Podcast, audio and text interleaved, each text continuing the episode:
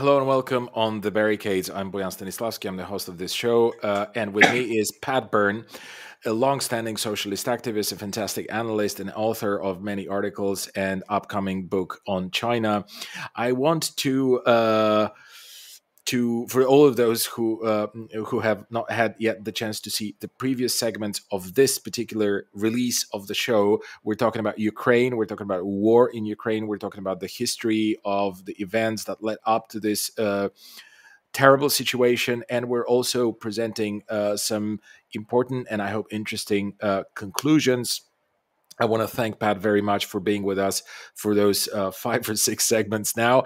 And th- in this final uh, uh, segment, I would like to invite Pat to discuss uh, the ways forward for uh, the Ukrainian people, for the Ukrainian government, for the Ukrainian state, because this is a topic uh, criminally, I would say, well,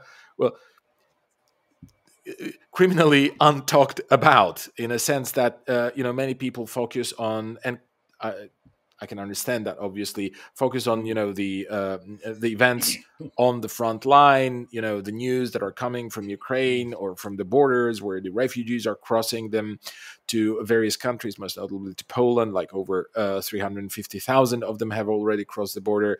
By the way I got to say that it's interesting to see how suddenly the Polish government has become so uh, so hospitable uh, towards uh, and, and is displaying so much hospitality and and, and uh, compassion and empathy for for those refugees. It wasn't the case. It wasn't quite the case when a couple of thousand uh, uh, Arabs and Afghanis and I think Kurds were trying to cross the border some weeks ago, the Polish-Belarusian border, and you know the Polish government back then decided to actually build a wall on the uh, uh, on, on, the border, and there were clashes, and there were all kinds of atrocities occurring back then.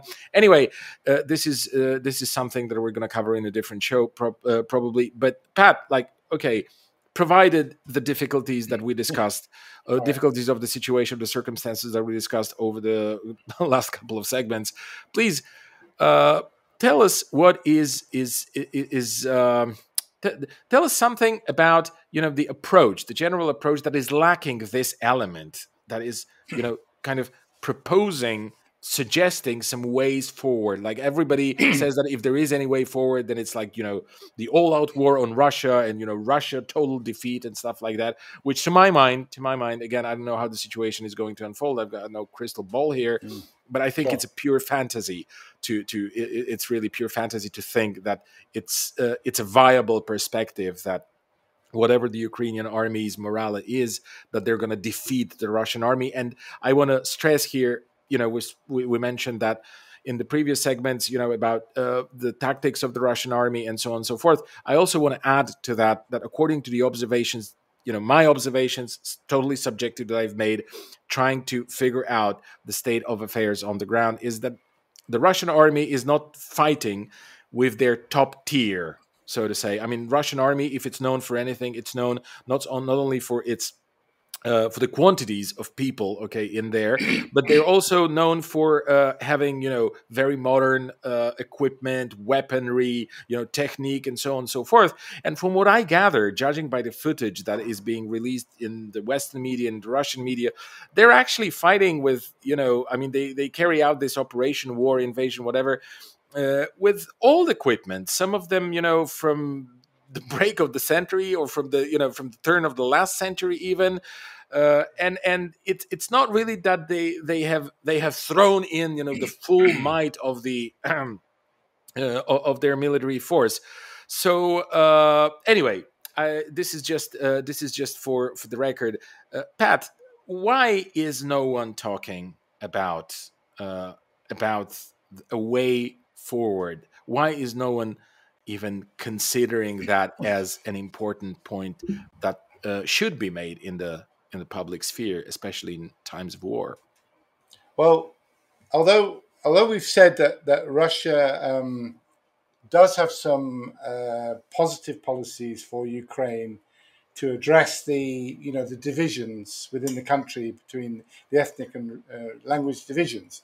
Um, beyond that, uh, I, I don't think Russia has a, a, a worked out solution to uh, take the country forward. And as, as we said earlier, in, in many ways, it's, it's one group of right wing oligarchs yeah. fighting another right wing. Uh, uh, let me just interject here that I suspect that the only, but this is again a suspicion. Now I have no idea for sure, but I think that what they will try to do, what they might try to do, when they uh, surround Kiev and all the rest of it, they might try to install some uh, like, well, not necessarily a puppet government, but some kind of government that's going to be favorable to them in a sense that they're sure. going to be, uh, they're going to try to revert the the coup from 2014. They're going to try to somehow, exactly, like yeah. to some yeah. extent, do that. And this is probably, if there is any end game here, I, am sure there is. Then this could be.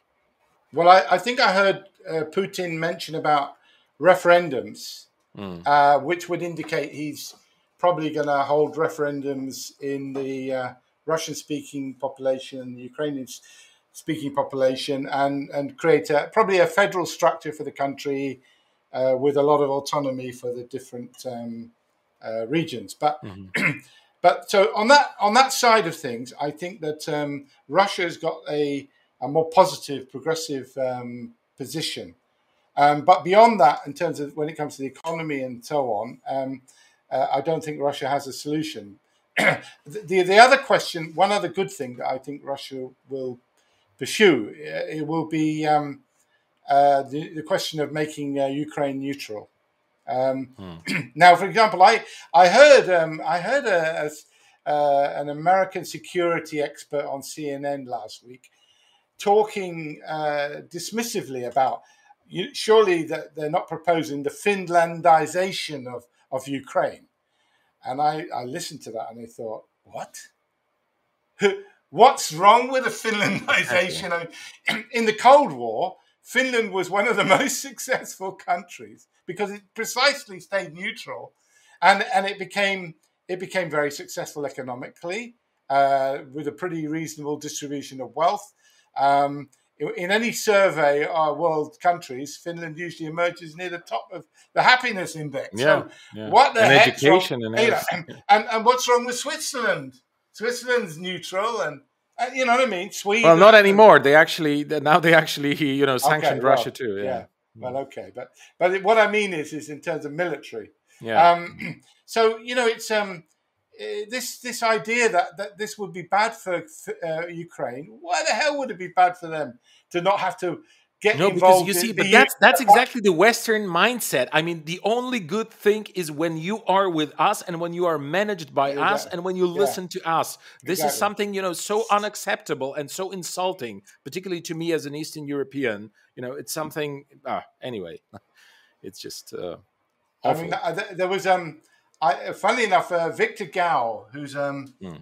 who who speaks regularly on uh, Chinese media, uh, as a, and he's he's he's basically um, you know quite a leading uh, Communist Party official in China. Um, he he uh, just a little quote he wrote, which I think sums up the Chinese attitude to this, which is and the Chinese don't support the invasion of Ukraine because that's not the way they they want yeah, to solve yeah. things. They take the long view because they think they're going to achieve all these things by uh, economic development and so on. Um, so he said um, in an article last week, if I don't mind me quoting, he said, "Becoming becoming neutral doesn't impinge on the sovereignty and territorial integrity of the country in question. On the contrary, neutral nations like Switzerland, Austria, and Sweden." Are shining examples of the commitment to the protection of sovereignty and territorial integrity on the one hand, and a devotion to peace, stability, and development on the other. So that's the position that China's putting arguing for, and that that um, that Ukraine should become a neutral country. Now, the trouble, the problem with this neutrality, uh, if you leave it at that, it doesn't work in the modern era.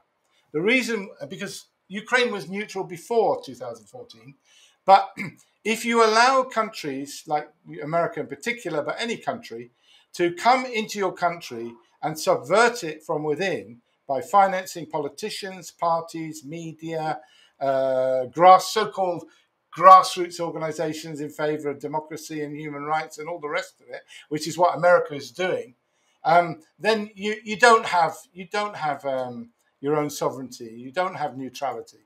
So one of the conditions that would have to be implied within Ukraine is to basically remove all foreign funding of organizations in the country and prevent that. Not only that, I think that their policy of denazification is definitely necessary. Uh, I'm sorry, I, when it comes to Nazis, I I don't have these. I don't follow this pacifist thing. It's like it's like you know the old argument where you're standing in front of your house and you've got a guy, an arsonist, standing outside the house with a flaming torch, saying, "Oh, can I come into your house?" And then you say, "Oh, certainly, sir." And then of course he comes in and burns your house down. I, I think that's ridiculous. The, the fascists don't believe in democracy and human rights and so on, and that we shouldn't give them any time. So I think we should suppress the Nazi organizations. I think that's definitely necessary, particularly given what's been happening. Yeah. Um, I think also um, uh, that we definitely need to have the, the, the uh, uh, an autonomous, a federal autonomous system that fully respects the ethnic, religious, and language rights of the, its minorities. I haven't mentioned about religion, of course, mm. which hmm. has become a big issue as well, where they split the, the Orthodox Church and yeah. created this this Ukrainian church, you know. Um, I also think that we need that the issues that happened in 2014 are important, and they're important to both sides about what really happened. And I think we need a, a, a, a genuinely representative international commission to look at what happened in those events and to, to, to establish whether there was a genuinely popular uprising or a manipulated coup, which is what I think it was. But you know, and to determine who was responsible for the the sniper deaths. I think mm. that's an important part of the. If you want to bring the people together after this this terrible experience of war, you have to get. You can't allow myths that not that are not true to continue. You have to challenge them and bring out the truth. more, more, more on the long term. I think we need to. Uh, Ukraine has to move away and has to turn away from neoliberalism has to stop privatization. And this is this is uh, wherever it is tried, this has just led to massive increase in inequality and growing poverty among the population. Where oh, yeah, Europeans know something about know, that. The, the sure. only the only way the only way forward, and it's going to be particularly the case in a war ravaged country like Ukraine's going to be, that the, the state has to take the lead, the public sector has to take the lead in rebuilding the country. now, part of that, I think that that uh, Ukraine, which is already a member, uh, is already a partner in the Belt and Road Initiative, needs to get a lot of help from China to rebuild its infrastructure.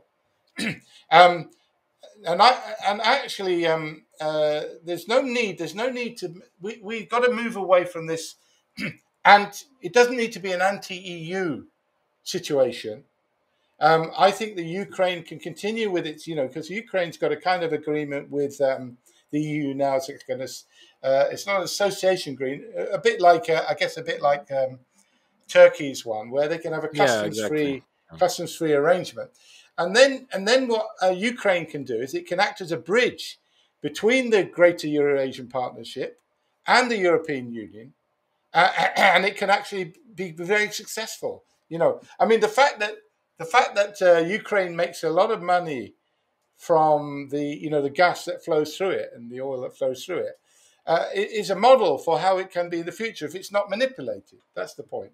I mean, ironically, one of the funny things is that that when they close down the you know the Nord Stream two pipeline, this is a bit irrelevant because if Russia's already going to control the, the pipelines after yeah. this, it, or it's going to be a friendly government to Russia, maybe the issue goes out the window anyway, and that um, and Ukraine... you know, and provided that they they have built already one pipeline to China, they're building another to Mongolia. You know, they have places where to sell their gas, and like if the right. Europeans don't want to buy it, so yeah. Now here I here I come on to a, a longer term uh, approach, and I, I I don't have time to go into it here, but basically I think um, we need a development strategy for Ukraine, and and to be based around uh, five main elements democratic public planning, democratic public investment, democratic public innovation, uh, a democratic economy as a whole, where uh, um, democratic public ownership plays the,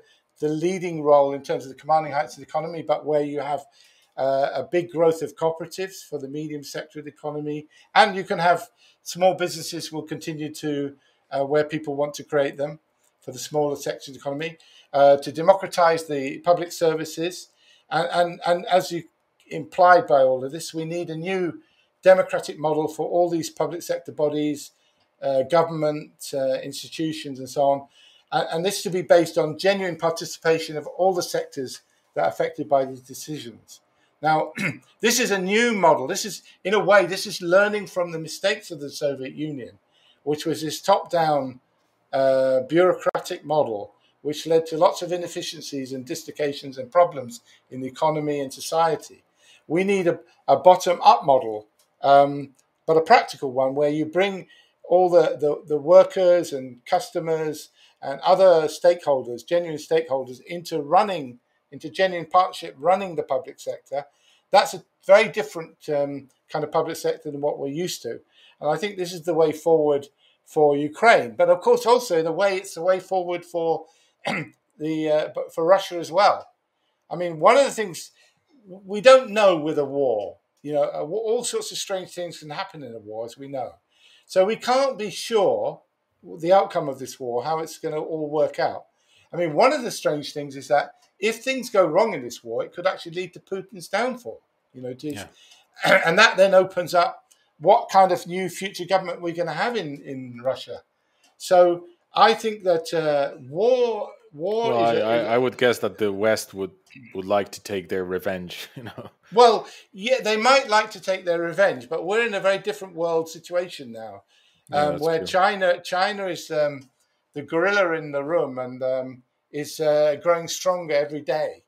And it could be that China is likely to become uh, the strongest economy, the strongest military, political force on the planet in the next 10 years or more. Mm, and China's strategy and uh, policies are dramatically different to the West's neoliberal imperialist um, approach. So there's all sorts of possibilities that are going to open up in this changing geopolitical future.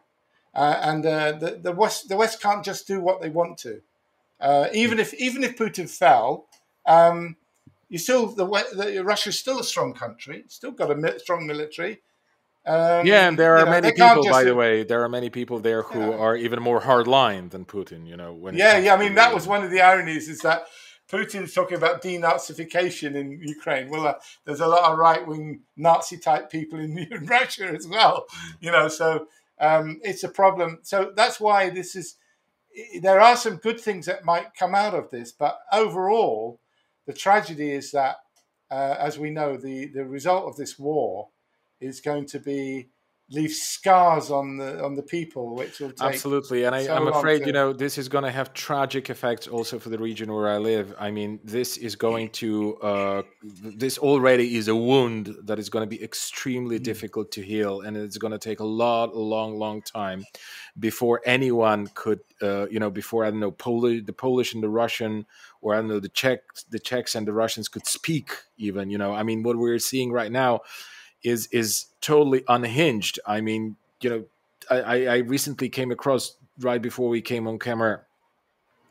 Russian students are being expelled from the Czech Republic.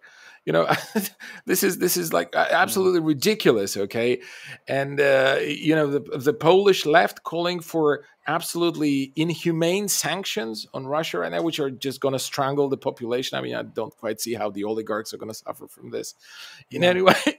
so this is this is something that you know our region will, will will again be prevented from having any kind of agency, okay, collective agency for mm-hmm. for decades to come.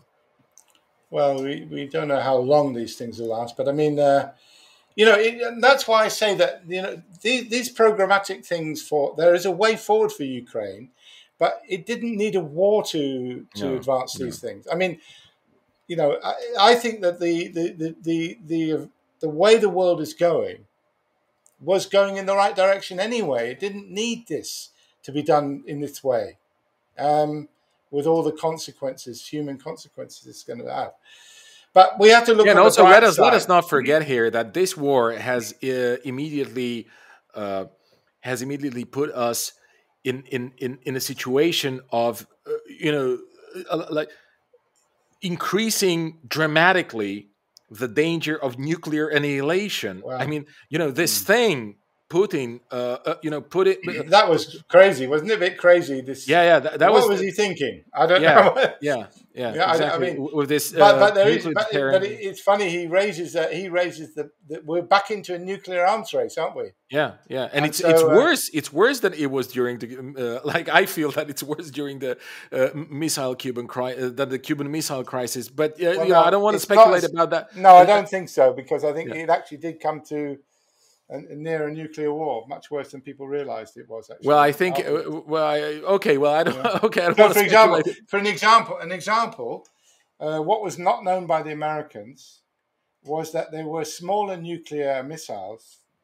I can't remember the name, the, the, the model name, that had that uh, quite a large quantity had been delivered to Cuba, had been assembled, but couldn't be seen from above. Um, and that and that Fidel that the Americans were preparing to invade Cuba uh, as part of this whole conflict, and they threatened the Russians with that. And uh, and uh, Fidel Castro had actually decided, and he's told he told a lot of people about that since that he decided to fire off those missiles. Mhm. So Okay, so Okay. and then Well, there was I- and then there for was all I know, right? For all I was know, a is near that- miss situation in one of the submarines. the Okay, for, for all I know is that uh, that, that you know the, uh, the the President Kennedy was like when they when he was discussing. Uh, I know that from sur- sources like historical sources is that he he clearly posed the question whether there is hundred percent certainty that you know no Russian nuclear missile would hit the United States soil. And the response from the generals was that there is no hundred percent certainty No, yeah. and this is Yeah, when he said he said no okay so we're calling it off like i mean that's that Well, they had it. In fact, when Kennedy first went to his national, he, he, he told his aides after he got elected in '61. Uh, You know, he got elected '60, but when he took office in '61, he um, he went to his first national security uh, agency meeting. You know, uh, but no, the NSC, probably the National Security Committee meeting. And he came out and he said to his aides, he said, "These these uh, armed forces uh, leaders are mad." because they had been apparently talking uh, about uh, a plan for 1963 for a, for a nuclear war with Russia, and they were pre- talking about their plan to prepare for it, including false flag false flag bombings across America, which they blame on the Soviet Union. And they had calculated that they could lose up to I don't know what the figure was. I don't know, uh, 30 million people, Americans, but it was a worthwhile it was a worthwhile sacrifice to defeat the Russians before the Russians had enough sufficient uh, nuclear missiles and sufficient ICBM technology to deliver them. Amazing, amazing So amazing you know. anyway let us let us hope that you Okay. know, nothing like this uh nothing like this occurs because uh like you know whenever nuclear arms are involved this basically puts a huge question mark uh, over the existence of civilization and humanity. And uh, yeah, well, on this uh, on this note, we're going to end that uh, long and exhaustive session of Sure. discussions about Ukraine. Pat, I want to thank you uh, in my own name, in the name of uh, Maria Chernat, my colleague here, who has not had the chance to be with us. Uh, and uh, also on the part of our viewers and listeners, I'm sure that uh, everybody is going to consider your comments and uh, suggestions and analysis very interesting. At least it was extremely interesting uh, for me to discuss with you. And uh, you know, let us hope for the best. And in this situation, the best is the uh, resolution of the military conflict of the war as soon as possible with as little as possible death toll and as little as possible destruction. Thank you uh, thank you once again and uh, i want to remind to the end that we have a patreon account patreon.com slash the barricade and all of you out there who consider our materials valuable please go ahead and donate or make a monthly subscription if you if you can, uh, that's going to be uh, a great support for us for independent journalism in Eastern Europe. Thank you very much and see you sometime later on the barricades. Thanks, Boyan.